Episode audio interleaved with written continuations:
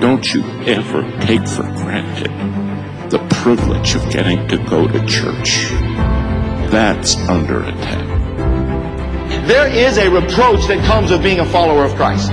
We in America have tried to reshape the whole church so that it's palatable and likable in the culture. A church that is accepted well with the culture is usually not accepted well with Christ. The church is a fortress, and a fortress is strength. A fortress is might. Not only a center of defense, but a place of strategic planning and offense. Our God does not expect us to wait for the darkness to enclose around us. He expects us to take up His banner and fight the darkness with His light. You want to know what the biggest problem with America is? The pulpits in this country. Gave in. Gave in to public pressure. Gave in to political correctness. One of the greatest curses this country has ever had to deal with is political correctness. Preparing the Christian to shine the light against the darkness of this world. Welcome to Our Mighty Fortress podcast. I'm your host, Ron Miller, and welcome to the show. We have quite the controversial subject to cover today. But first, please go ahead and hit that follow or subscribe button on the podcast platform in which you're listening to us upon. We have several social media platforms with all sorts of material that you can listen to and read.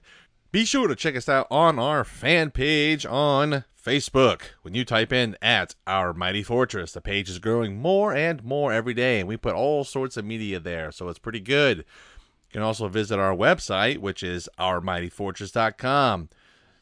If you feel so motivated to donate to the work that we do here, feel free to do so through our website and the established PayPal link. If we've helped you in some way through our work, please tell us at ourmightyfortress at gmail.com. By following and supporting the podcast, you let me know that you care about the subjects that we discuss.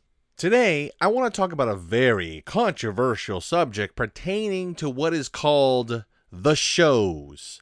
This is going to be a two part series talking about the various parts of the arts that often bring us entertainment. This includes plays, movies, TV shows, and even various types of sports that we watch. The arts are part of our everyday lifestyle here in the modern Western world. Even commercials that we see during and in between TV programs to the billboards we pass by on the way to work are aspects of the arts.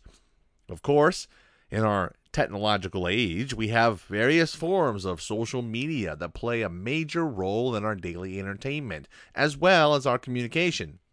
We can say that the arts play a massive role in our lifestyles. There have been many opinions in history as to what Christians should do when it pertains to the arts. I want to explore what the scriptures say on the matter but I also want to explore early Christian writings to see if we can clear up any ambiguity about said scriptures. Someone can say, well, that's just your interpretation of that verse. Have you ever heard that one? But we're going to see a little more clearly as we get closer back to the apostles and we get to see the type of thinking that was present in the early church through this, we might be able to get maybe a certain view or their perception of how they saw the scripture. It'll really help in our understanding for today. We're going to look at the application to our modern day and how we can please God in the entertainment driven society that we live in. Is there a way to navigate through the evil, or should we just wholeheartedly abstain from it all? This subject is going to be quite controversial, but buckle up and get ready for what uh, to be to essentially be challenged on what you believe about this because this is a huge subject. With that introduction, let's get right into this.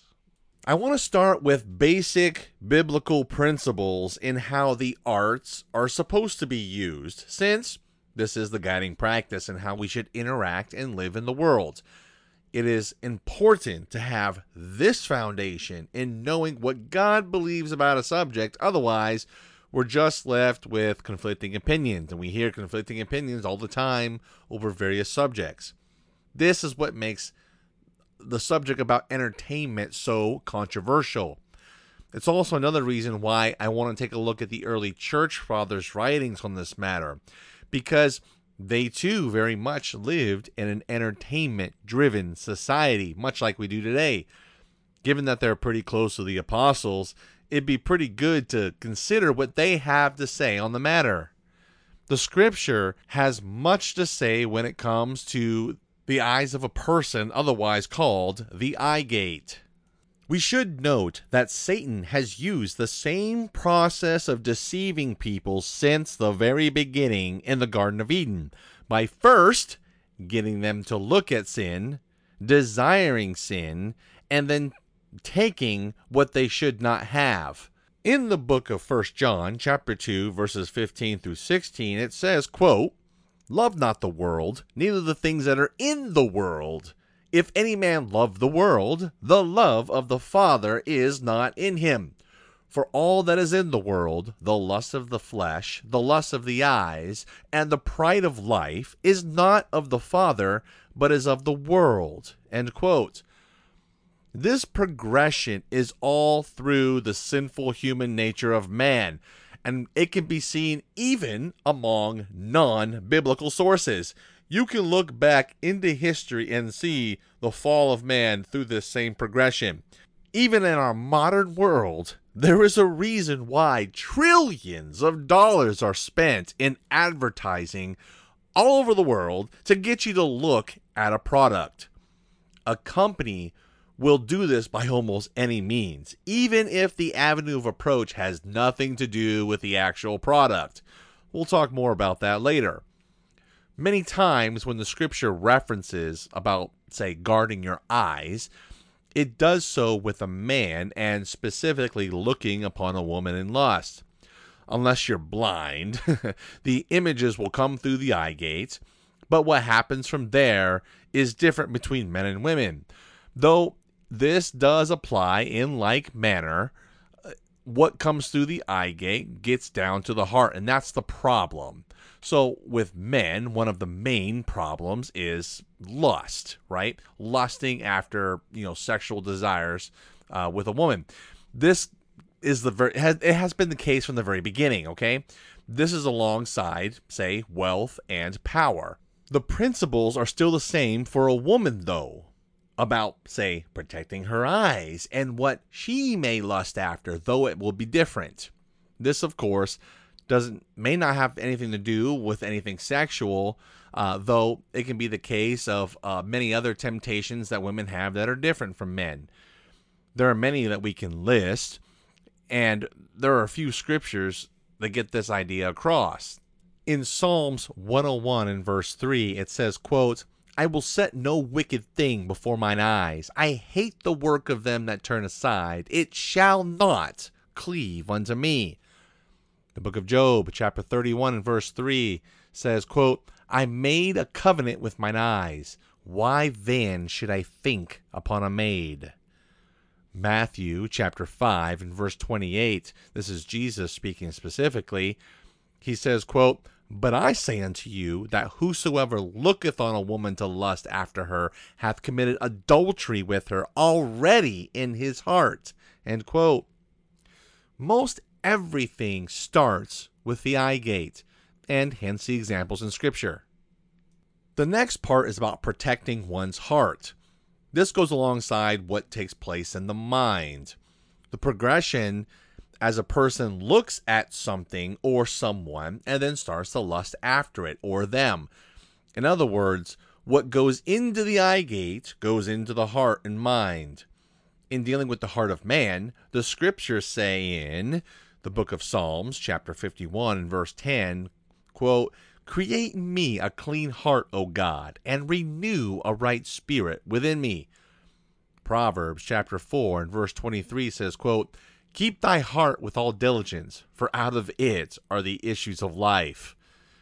First Peter chapter 5 and verse 8 says, quote, be sober, be vigilant, because your adversary, the devil, as a roaring lion, walketh about, seeking whom he may devour. With the last aspect, which the Bible clearly tells us to watch out for, is the sin of pride. Once the sin has gone through the eye gate and then sat in the heart, now the pride of life comes forth when we take that sin into our bosom. There are many ways in which this can happen, and not only in the physical aspects, but Christ hit upon the sin that comes forth even in our minds. Pride comes forth, especially when we try to hide sin. So we've already taken whatever we wanted, and then we try to hide it. Well, that's pride. There are several stories to reference in, uh, references in scriptures, but they're pretty lengthy, so I'm not going to read them all. But you can look at this type of progression in sin with the with the story of Achan in Joshua chapter seven. Very interesting story there. Also in uh, 2 Samuel chapter 12 with the story of David and Bathsheba. You're going to see this progression take place from the eyes to the heart to the taking of sin. It happens over and over and over again. Really, we look at pride and how it just gets us into so much foolishness in this life. And even when it comes to the specific aspects of Christian living, proud Christians will fight amongst each other. This is crazy. This is especially true of the conversations that take place about the arts and how the church should utilize such. There were so many specific principles dealing with sin that God just goes over and over again uh, in the scriptures. But all of them are going to revolve around the progression of the lust of the eyes, lust of the flesh, and the pride of life. This is important to understand if we're going to approach the arts in determining what God would be pleased with and what he wouldn't be pleased with. Learning the progression of how Satan gets man the fall into sin will also directly help us figure out the arts to include the visual and written media content. I want to begin to ask some questions about perception in the early church on this matter. I want to start to build the background around another Christian who happens to be described as an ante Nicene church father. Ante meaning before, and Nicene, the Nicene Council. So before the Nicene Council, this Christian's name was Tertullian, and he lived around 200 AD at the height of the Roman Empire and its entertainment. Let me first describe what the entertainment life was like in Rome to help paint a more vivid picture of what Tertullian is going to say about it. We have to understand that the Roman Empire had magnified entertainment in ways that man had not previously done. For instance, there may have been a horse race or chariot racing that could have taken place in smaller venues, but not the magnitude of what was called the Circus Maximus. This massive structure grew into what could arguably have been the largest structure in ancient Rome. It had the capacity to fit over 250,000 people, which at its minimum could be the, a quarter of Rome's population. Think about it. We have college stadiums, college football stadiums today that fit 110,000 at most, I think is the largest. And if you go over certain capacity, you could get 120 in there. But that was nothing compared to what Rome had built. Now think about that. That was pretty astounding for the Roman Empire. Think about that. That was 2,000 years ago. It was built in the 6th century BC, and this was well before Imperial Rome. The main purpose was to host chariot races, but it did have the capability to host other events, especially during festivals. This is where the term Ludi Romani or Roman Games became popular. These games were often used to honor Roman deities. It was in 50 BC where Julius Caesar ordered that the seating be extended to go around the whole track. This would result in the largest seating capacity that the Circus Maximus would have, and this structure would stand for about a thousand years in total. That's pretty astounding. Now, there are many who know about the Circus Maximus, where the Roman chariot races took place, but there are few who do not know about the Roman Colosseum. This massive structure still stands in its remnants today in Rome, and it hosted the gladiatorial games. It was originally called the Flavian Amphitheater, and its construction started around 72 AD under the reign of Emperor Vespasian.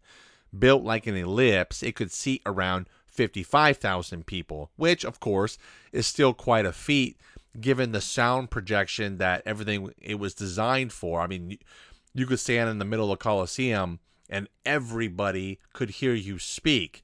That's pretty astounding. Now, what else is pretty interesting is the Colosseum was supposedly funded by the money that was looted from the Jewish temple in the destruction of Jerusalem in 70 AD. Now, that's kind of ironic in a way that the funds that were meant to fund the work of God were used to fund utter depravity by the heathen.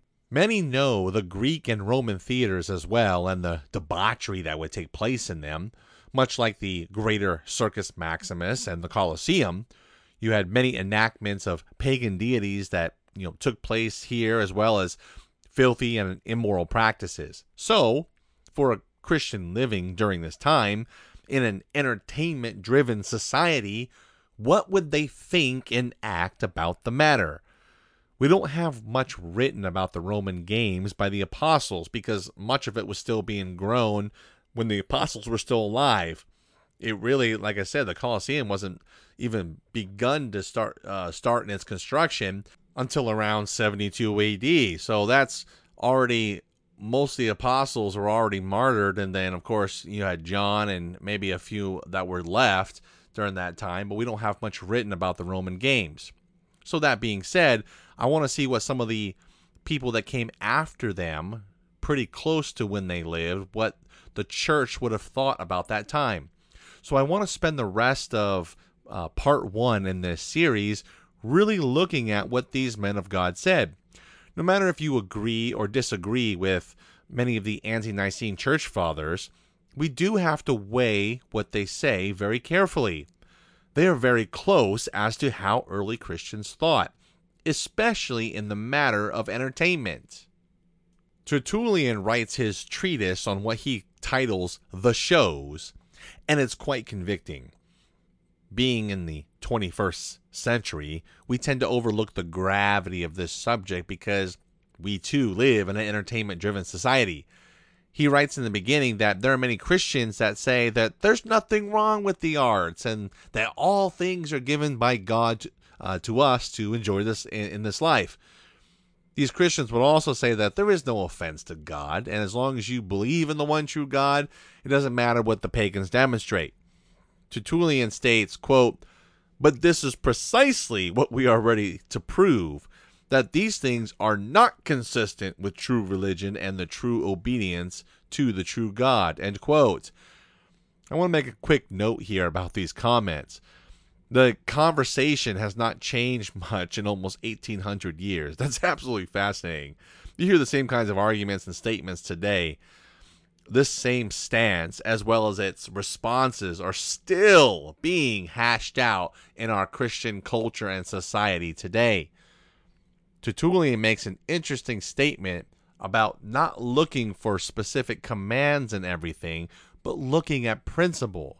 He says, quote, Fortified by this knowledge against heathen views, let us rather turn to unworthy reasonings of our own people for the faith of some, either too simple or too scrumptious, demands direct authority from Scripture for giving up the shows and holds out that the matter is a doubtful one, because such abstinence is not clearly and in words imposed upon God's servants.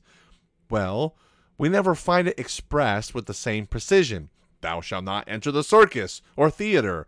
Thou shalt not look on combat or show as it is plainly laid down, Thou shalt not kill, thou shalt not worship an idol, thou shalt not commit adultery or fraud. End quote. Now, Tertullian makes a very valid point here in that there's not a thou shalt or thou shalt not for everything in this life, but we do have everything based upon principle.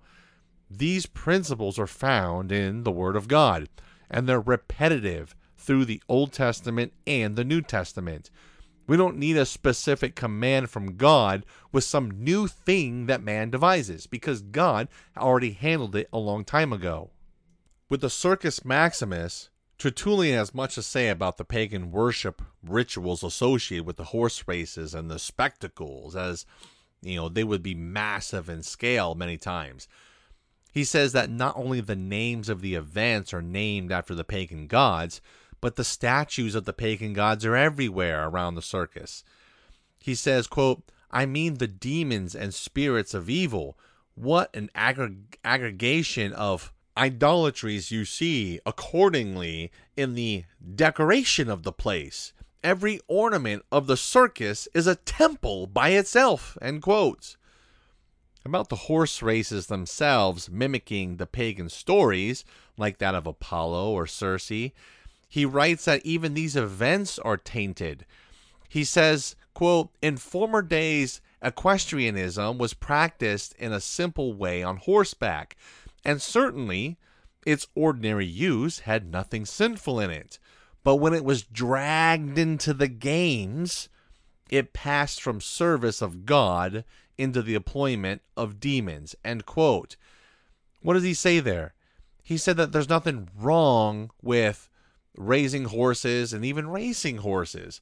But when you drag it into what had become in the Circus Maximus and the dedication to the pagan deities and these types of things, it passed from what is of God into the service of demons. Now, when it came to the gladiatorial games, I would think that the decision for Christians would be quite a bit easier. I mean, at least in its literal aspects, people fighting to the death, killing and slaughtering each other, and not to mention all the other events that would take place in the Colosseum. I mean, you wouldn't think that that would be a controversial subject amongst Christians, but it was. And in all actuality, there is quite a more controversial subject in how far we should take combat games, but I'll have to address that later. The Colosseum would have executions as well as what God would call murder, to take place to the applauding and cheering crowd of 50,000 plus at any given time. Man is absolutely fascinated with blood and violence, but not naturally. We actually abhor such a thought and even flinch at the idea when we're young or until we're introduced to it. There's much to be said on this matter that I'm going to eventually deal with in a future podcast, especially in uh, dealing with PTSD and the struggles of man with violence. But when a person is introduced to bloodshed, an addiction can develop that's not easily left behind.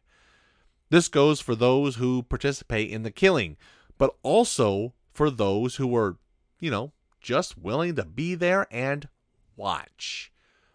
How many millions of people would cycle in and out of the Colosseum through the year to watch others slaughter each other?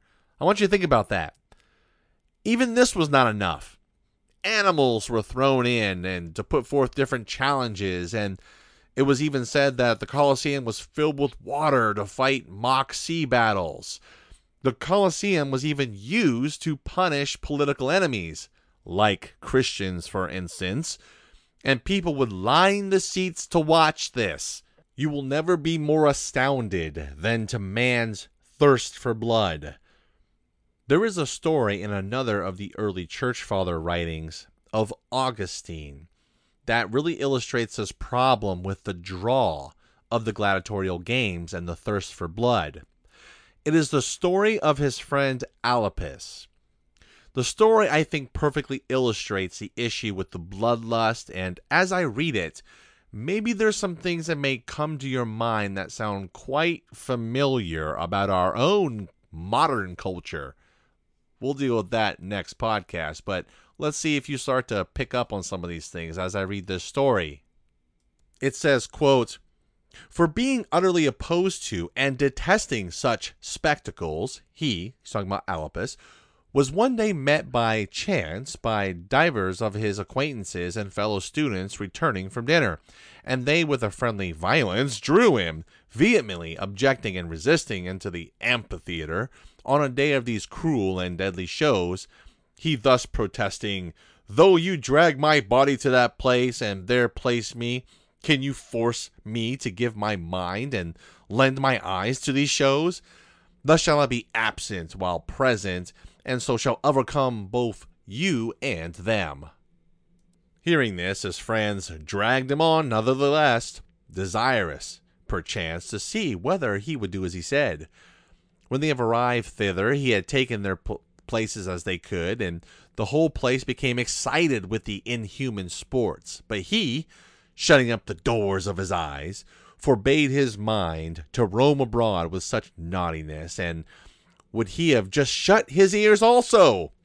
For upon the fall of one in the fight, a mighty cry from the whole audience stirring him strongly, he, overcome by curiosity, had prepared as it were to despise and rise superior to it, no matter what it were, opened his eyes, and was struck with a deeper wound in his soul than the other, whom he desired to see, was in his body, and he fell more miserably than he on whose fall that mighty clamor was raised, which entered through his ears and unlocked his eyes to make way for the striking and beating down of his soul. For directly when he saw that blood, he therewith imbued a sort of savageness, nor did he turn away, but he fixed his eyes, drinking in the madness with the guilty contest, and drunken with the bloody pastime. Nor was he now the same as he came in, but he was one of the throng that came unto, and the true companion of those who had brought him thither. Why need I say more? He looked, he shouted, was excited, carried away with him the madness of which would stimulate him to return, not only with those who first enticed him, but before them, yea, to drag others in also. What a powerful story! Tertullian really sums up this story by Augustine and says, quote, No one partakes of such pleasures such as these without their strong excitements. No one comes under their excitements without their natural lapses. These lapses create passionate desire. End quote. An unsafe person can hear this story and think, well, what's the big deal? But a Christian knows how strong the pull of sin and the world is. Not only this, but there are differences between the attraction of various types of sin as well as the consequences. Very few would argue against the addiction tendency of various drugs, or even psychological addictions like gambling or pornography. But one of the most overlooked even in our modern culture, is the effect of bloodlust and violence. There is much to be said on this specifically, but the Colosseum and similar events would demonstrate that such a draw was just such a enticement for mankind. The next situation that Tertullian addresses is the immodesty and nakedness of the arts, particularly with the theater. This is a pretty powerful point because the world's entertainment knows that sex sells, even in ancient times.